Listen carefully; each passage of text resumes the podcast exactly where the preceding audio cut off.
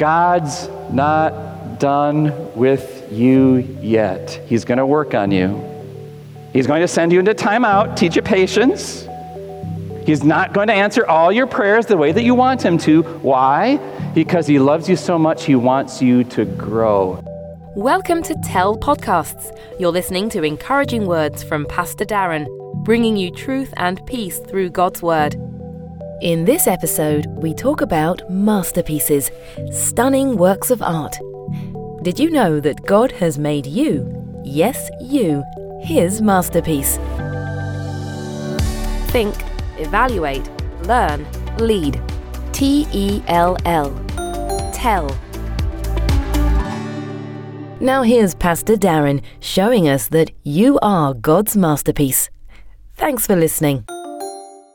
It's going to get heavy really fast here. So heavy in this sense. This is deep spiritual stuff.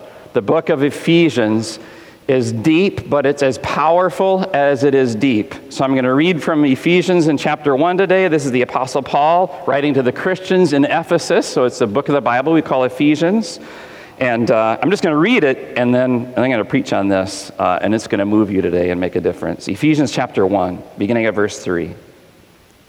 Praise be to the God and Father of our Lord Jesus Christ, who has blessed us in the heavenly realms with every spiritual blessing in Christ. For he chose us in him before the creation of the world to be holy and blameless in his sight. In love, he predestined us for adoption to sonship through Jesus Christ in accordance with his pleasure and will, to the praise of his glorious grace, which he has freely given us in the one he loves. In him, we have redemption through his blood, the forgiveness of sins, in accordance with the riches of God's grace that he lavished on us. With all wisdom and understanding, he made known to us the mystery of his will, according to his good pleasure, which he purposed in Christ, to be put into effect when the times reach their fulfillment, to bring unity to all things in heaven and on earth under Christ. There's more. Verse 11. In him, we were also chosen, having been predestined, according to the plan of him who works out everything in conformity with the purpose of his will, in order that we, who were the first to put our hope in Christ, might be for the praise of his glory. And you also were included in Christ when you heard the message of truth, the gospel of your salvation. When you believed, you were marked in him with a seal, the promised Holy Spirit, who is a deposit guaranteeing our inheritance until the redemption of those who are God's possession, to the praise of his glory. That is the word of God. How about that? Big stuff. Chip and Joanna Gaines were the stars of HGTV's hit show Fixer Upper. They discontinued the series because they wanted to spend time with their family. But if there's one thing, if you remember from any of these episodes, this show, if there's one thing that made Chip and Joanna Gaines smile from ear to ear, especially Chip's grin, you can't get past, he's always smiling. One thing that made them happy is this. This is their passion and joy. They love doing the work of taking a mess and making it into a masterpiece. That makes them smile. But there's a second thing that makes them smile too. And the second thing that makes them smile is when the homeowners are happy. When at the end of it, they do the big reveal and they show the homeowners their new place, right? Their new masterpiece. And when the homeowners are happy, Chip and Joanna are happy, Fixer Upper is happy. You and I are the work in progress. You and I are the shack or the shed or the mess. And God's the master craftsman. And there's two things that makes him happy. Number one, he's got a passion and a pleasure for doing this work, for the saving work of the gospel. This is what he loves doing. Number two, he's happy when you're happy. When you are receiving his gift of what makes you a masterpiece, his love, you're receiving his grace, And I can just picture God in heaven right now leaning into the angels and saying, "Hey, check out Jim. Isn't this awesome today? He's praying with deeper faith. Don't you love that?" It's God. He's just smiling from ear to ear. "Look at Mandy. Oh, do you see it?" He's saying to his angels. "Finally, she's living truly in her real identity as my child, as a child of God. Isn't that great?" He's grinning from ear to ear. "Stephen and Sarah, look, hey, look, see Stephen and Sarah? They're fighting for a godly marriage. Don't you love that?" This is God. That's what makes him happy. Now, if you don't think that's the case, or you think God is a grumpy God and he wants to hurl down lightning bolts at you all the time, I'm going to convince you otherwise. And right here from Ephesians chapter 1, in today's message, you are God's masterpiece. We need to start here. What is a masterpiece? So how do the people of our world define value? Okay, what is it that makes Disney, Apple, Southwest, what does it make that makes them successful companies? What is it? What are the criteria that allow Amazon Prime to offer something just dirt cheap, almost like they're giving it away, and at the same time charge you for something that's way more than market price, and they're able to do it? If a realtor or an appraiser came to your home, how would they determine its value? What do we turn to for what makes something valuable in this world? If your teenage daughter said, "You know, when it comes to beauty products, I prefer Urban Decay to NYX brand," why is she saying that? I'm no economist. As a matter of fact, I'm terrible at economizing. But here's my guess. Popularity. Consumer demand. So, question number 2. What's valuable to you? What is the most valuable to you? So, it's the reason you get out of bed in the morning. It's like the number one thing that you worship and praise, and people know about it. You talk about this all the time. You post more about this than anything else. And people, they can't keep you quiet. You're just always talking about it. You arrange your schedule around it. When you're just in nowhere's land, like you're commuting in traffic or daydreaming in school, it fills your thoughts.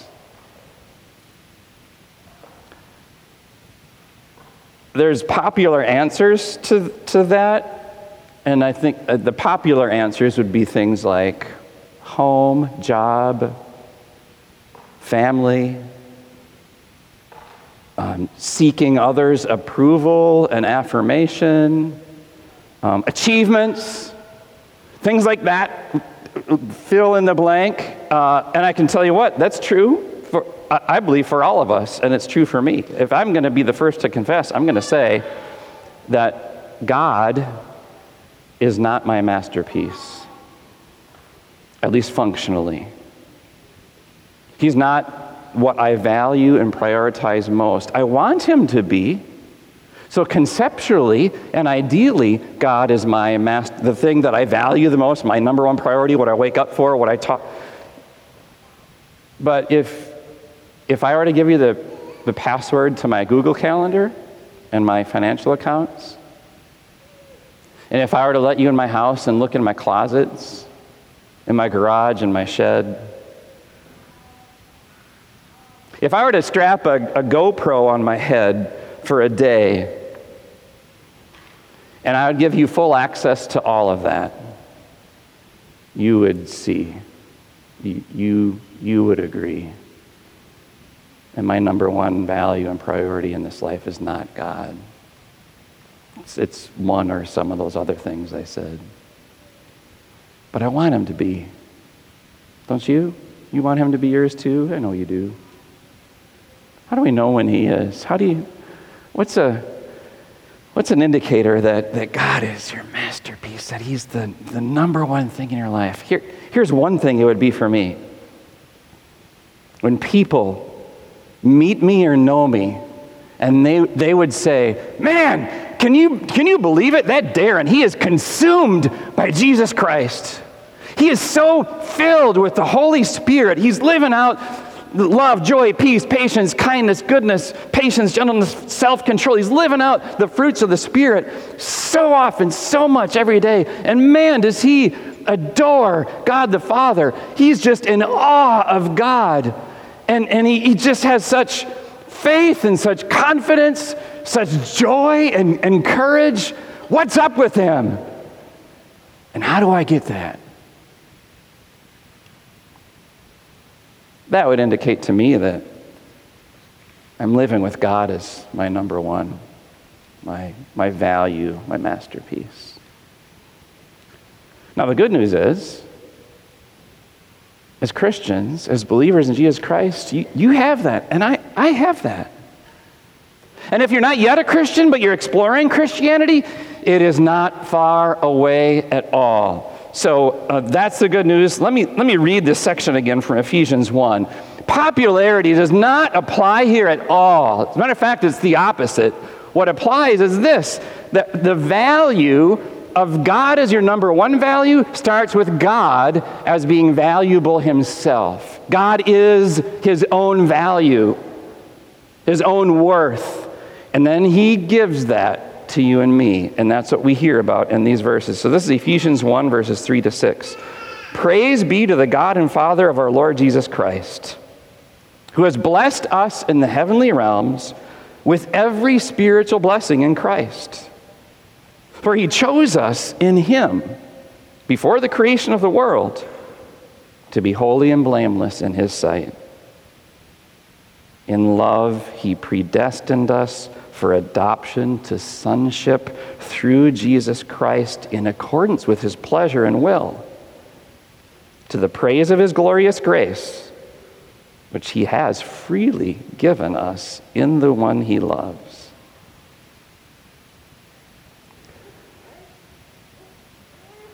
I'm going to unpack that a little bit. I want to start with this.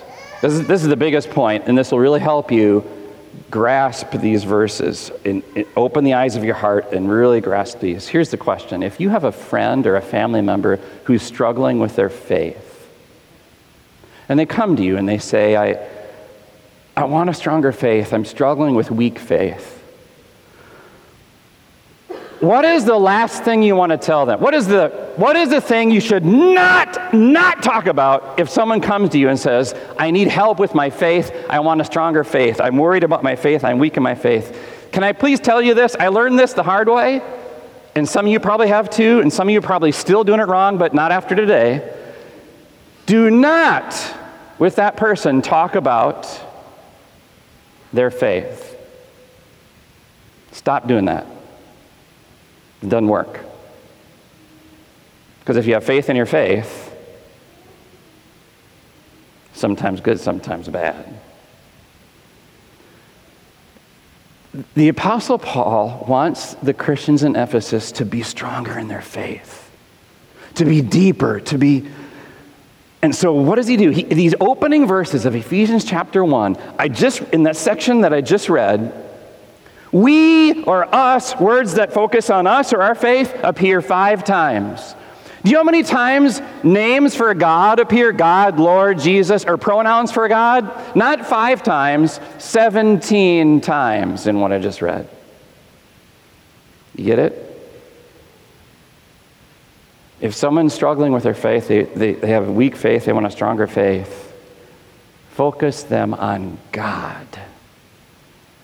On him as the divine designer and the master builder and the fixer upper. And when you do, your faith will grow.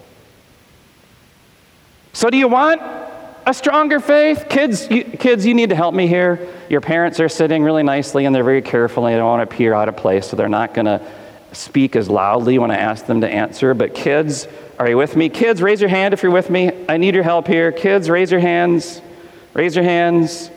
All right, thank you. Now you lead the way for your mom and dad. I'm going to ask you to say yes after I say some things, and I guarantee you, if you say yes, it's the right answer.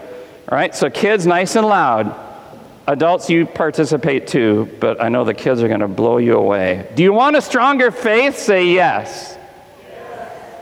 Do you want to appear to people and for them to see in you greater courage? Say yes.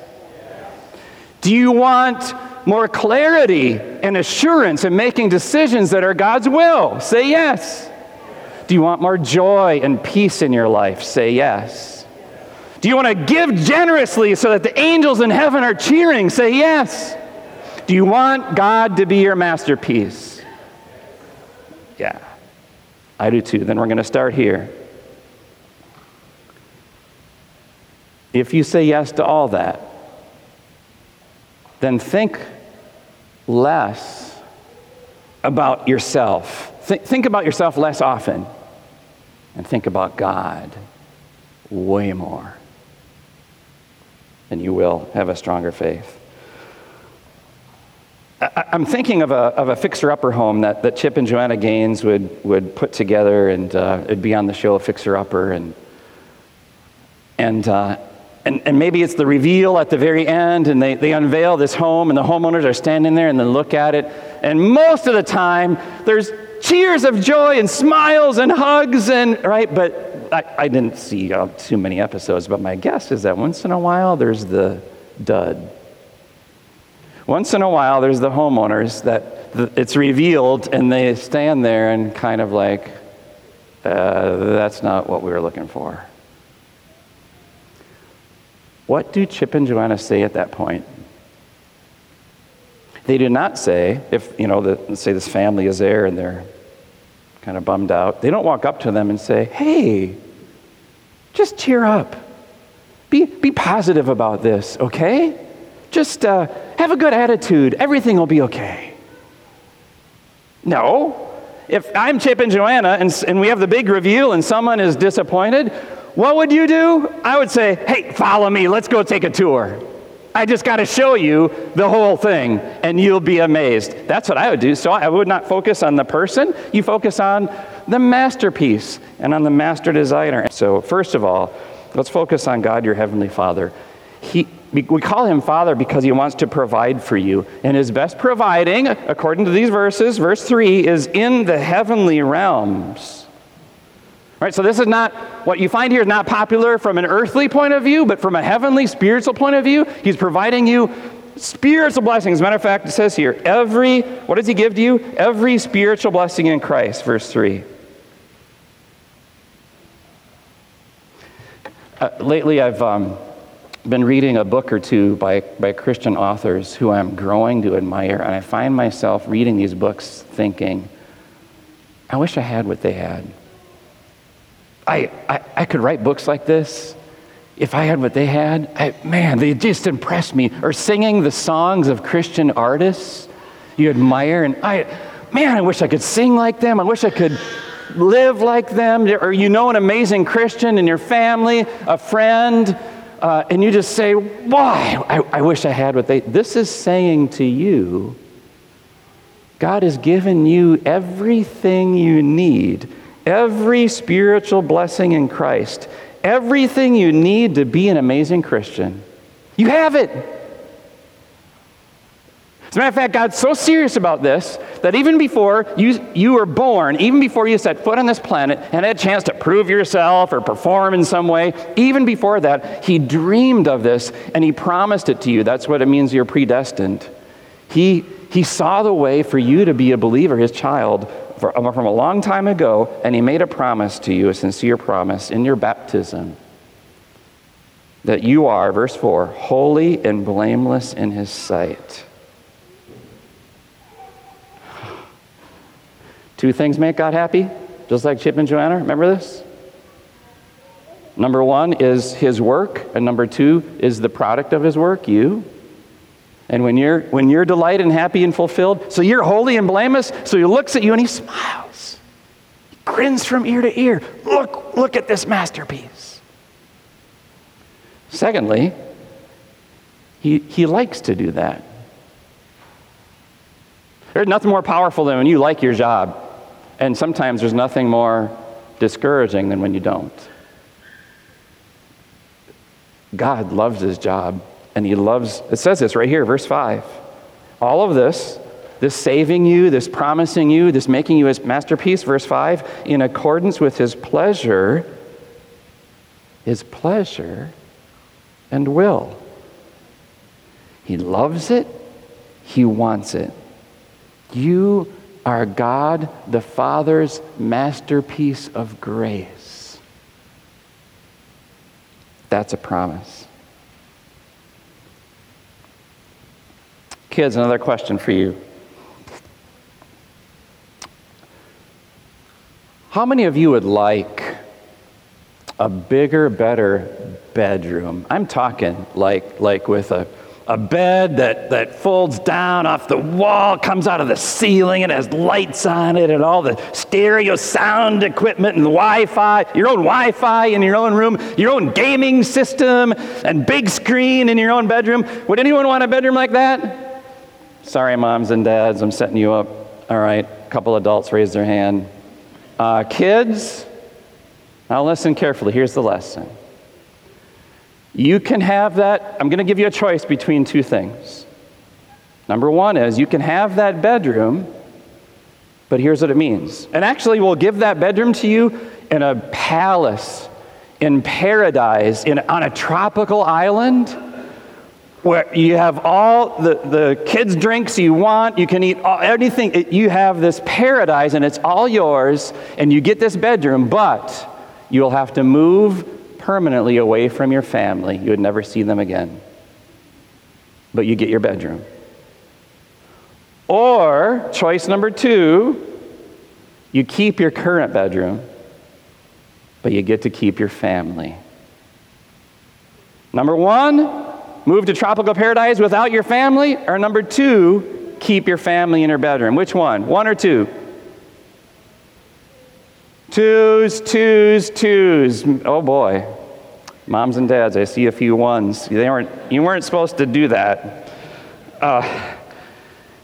Family bond and love is strong. And this next section is why I just gave that scenario to you, because the bond of love starts here. It starts here. Don't miss this. The bond of love starts with God the Father and God the Son, with the triune God themselves. So this next section mentions that. The love of God the Father and the God the Son allowed them to endure and to go through some big things, and then they bring you into that love too. Here's the verse, verses 6 and 7 in Ephesians 1. This all talks about God's glorious grace, which he has freely given us in the one he loves. It's the Father and the Son. In him we have redemption through his blood, the forgiveness of sins in accordance with the riches of God's grace. So, God the Father and God the Son have this love with each other, unbreakable. And they have this love with sinners, with you and me. And they bring us into this love. And when they do, that's a big collision of holiness and sin. And where do those collide? At the cross of Jesus Christ. Because God the Father and the God the Son love each other so much that they could survive, Jesus especially on the cross could survive even death. Love is stronger than death. His Father raised him from the dead, and now you and I, there at the cross, our guilt met God and was killed. Our shame met God and was killed. Our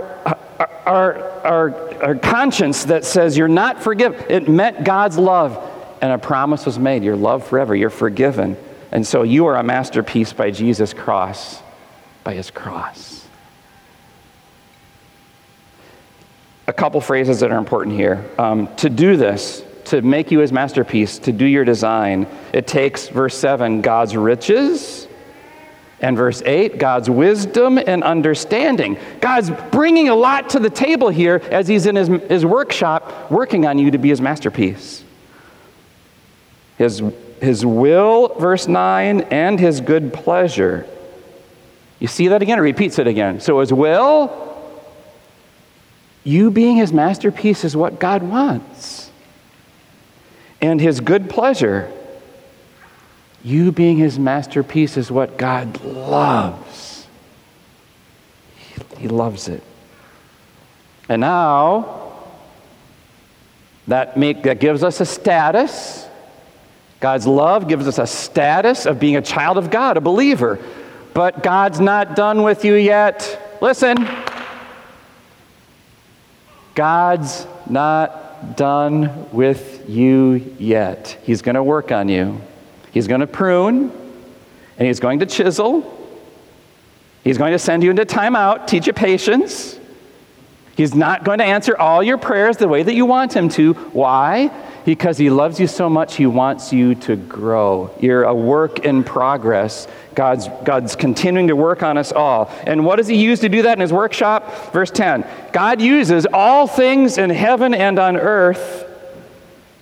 And I guarantee you're not going to see his grand design. It's not going to be clearly revealed to you. You'll struggle at times in faith, but be assured of this. Be assured of this, verse 11, he works out everything, just like he worked out his own son's cross. The cross was not a period. It was a dot, dot, dot. So you're a masterpiece by Jesus' cross, and the cross is reflected in your life. That's the cross life. Finally, sometimes there's something that makes a difference between a work of art that's meh, or a replica, and a work of art that's wow, the original. The difference being, this one has the artist's signature. So an artist will sign something for two reasons. One is saying, I designed this, no one else designed this, I designed this. And number two really is, I own this. My name is on it, it belongs to me. I can do whatever I want with it. Now I can make prints, I can make copies, but I can do what I want with it, I own it. So God shared you his love, made you a believer, promised from eternity that you would be his own, and then he signed you. It says it right here. Verse 13, when you believed, you were marked in him with a seal. So God designed you as his masterpiece, and now you are a masterpiece of the Holy Spirit's ownership. That God the Holy Spirit put his seal on. It's a signature. It's God's name. It's Christ's name, Christian. And he owns you. So I just did a little reading on Chip and Joanna Gaines. I don't watch a lot of Home and Garden TV. It doesn't help. But Chip and Joanna Gaines are not doing the show Fixer Upper anymore, but they're coming back. Did you know this? And they're coming back not to do another show, but they had done the show. Now they're coming back and creating their very own TV network. That will include Home and Garden shows and things like Fixer Upper, but a lot more. So they were here doing a show, and now they're going to come back even bigger and better. Guess what? That's how it works with God's masterpieces. He's always got a plan for you to grow, for next steps, for stronger, for more loving, for bigger things. So God is patient with you. As he puts you through this process, you're his masterpiece. He's signed you. He's given you every spiritual blessing in Christ. He's patient with you as you grow. Be patient with him. Amen. Thanks again for listening to Tell Podcasts. Tell's mission is simple, teaching you the real gospel so you can teach others. Remember, truth brings peace. For more about Tell, visit us on Facebook or at tellnetwork.org.